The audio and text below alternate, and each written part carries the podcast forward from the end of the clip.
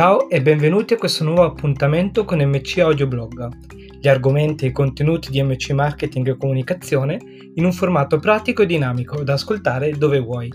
Come sempre, Gianluca è con voi e oggi tratteremo di Big Data. Il termine è entrato nel linguaggio di tutti i giorni, soprattutto quando si parla di nuove tecnologie, ma spesso il concetto di Big Data rimane vago. Cominciamo allora con delle definizioni e direi di partire da quella di data, che in italiano si traducono in dati. Un dato è una quantità, un insieme di caratteri o simboli che possono essere immagazzinati, trasmessi sotto forma di segnali elettronici e registrati su supporti media, magnetici, ottici oppure meccanici. Se questi sono i dati, che cosa sono i big data? Se masticate un po' l'inglese, saprete benissimo che big significa grande perché appunto i big data sono dati, ma in grandi quantità. Ad oggi ancora non è stata codificata la grandezza minima per cui si può definire una serie di data come big data al 100% o con rigore scientifico. Tuttavia, la consuetudine vuole che con il termine di big data si intendono tutte quelle masse di dati che per essere processati e lavorati richiedono l'utilizzo di diversi strumenti. E comunque definirli grandi è riduttivo.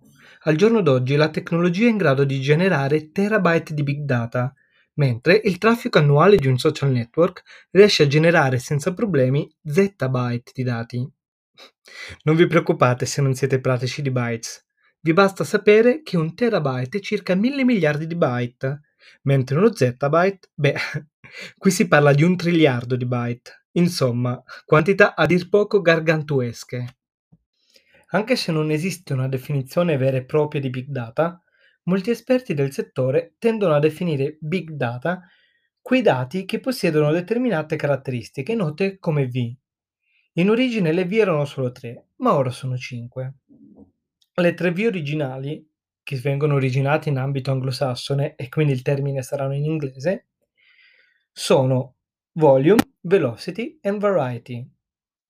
Con il termine di volume, oppure volume in italiano, si intende la quantità di dati, nuda e cruda. Col termine velocity si indica invece il tempo, il tempo necessario per generare quella quantità di dati e per ricevere quella quantità di dati. Variety invece, o varietà, indica i diversi formati in cui un dato può essere generato e inviato, quindi sotto forma di file Excel, di file PDF, di file immagine oppure di video. Le altre due V che sono state aggiunte portando il totale a 5 sono Veracity e Value. Veracity, che in italiano può essere tradotto con veridicità, indica la qualità di un determinato dataset, ossia se le informazioni riportate siano corrette e veritiere. Value invece indica la capacità di una determinata mole di dati di poter essere convertita per generare valore all'azienda. I dati con queste caratteristiche offrono una migliore rappresentazione della realtà e permettono l'utilizzo di metodi di analisi innovativi. Questi metodi di analisi sono generalmente di quattro tipi. Possono essere analisi descrittive, oppure analisi predittive, analisi prescrittive e infine analisi automatizzate. Le analisi descrittive sono quelle analisi in grado di rappresentare e descrivere situazioni o processi anche in veste grafica, sono particolarmente utili per la presentazione in veste grafica dei processi aziendali. Le analisi predittive, invece, sono in grado di formulare scenari e possibili sviluppi futuri sulla base dei dati raccolti. Le analisi prescrittive, invece, sulla base degli scenari futuri ipotizzati e sui processi aziendali, sono in grado di suggerire azioni da compiere e da intraprendere. Le analisi automatizzate, invece, sono quelle analisi che sono compiute dalle macchine, le quali da sole, grazie ai dati raccolti, riescono a compiere delle azioni. Se vi sembra futuro e fantascienza, la realtà non è così.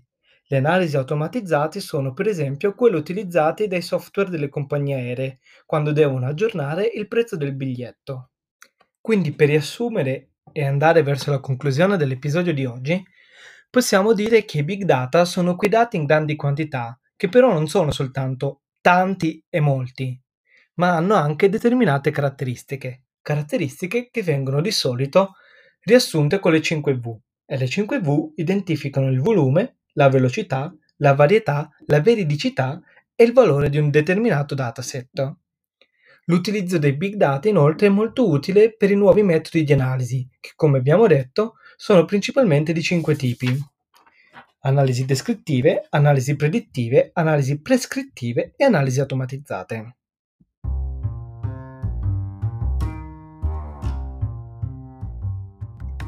E si conclude così l'episodio di oggi. Vi ricordo che potete consultare l'articolo da cui è tratto questo episodio, a cura di Gianluca Caselunghe, cioè me, al sito blog.mcgroup.it. Se invece volete rimanere aggiornati con i nostri episodi, ci trovate in qualsiasi piattaforma a cui ascoltate i vostri podcast, che sia Anchor, Spotify o Google Podcast. Per oggi è tutto, un caro saluto, alla prossima, ciao!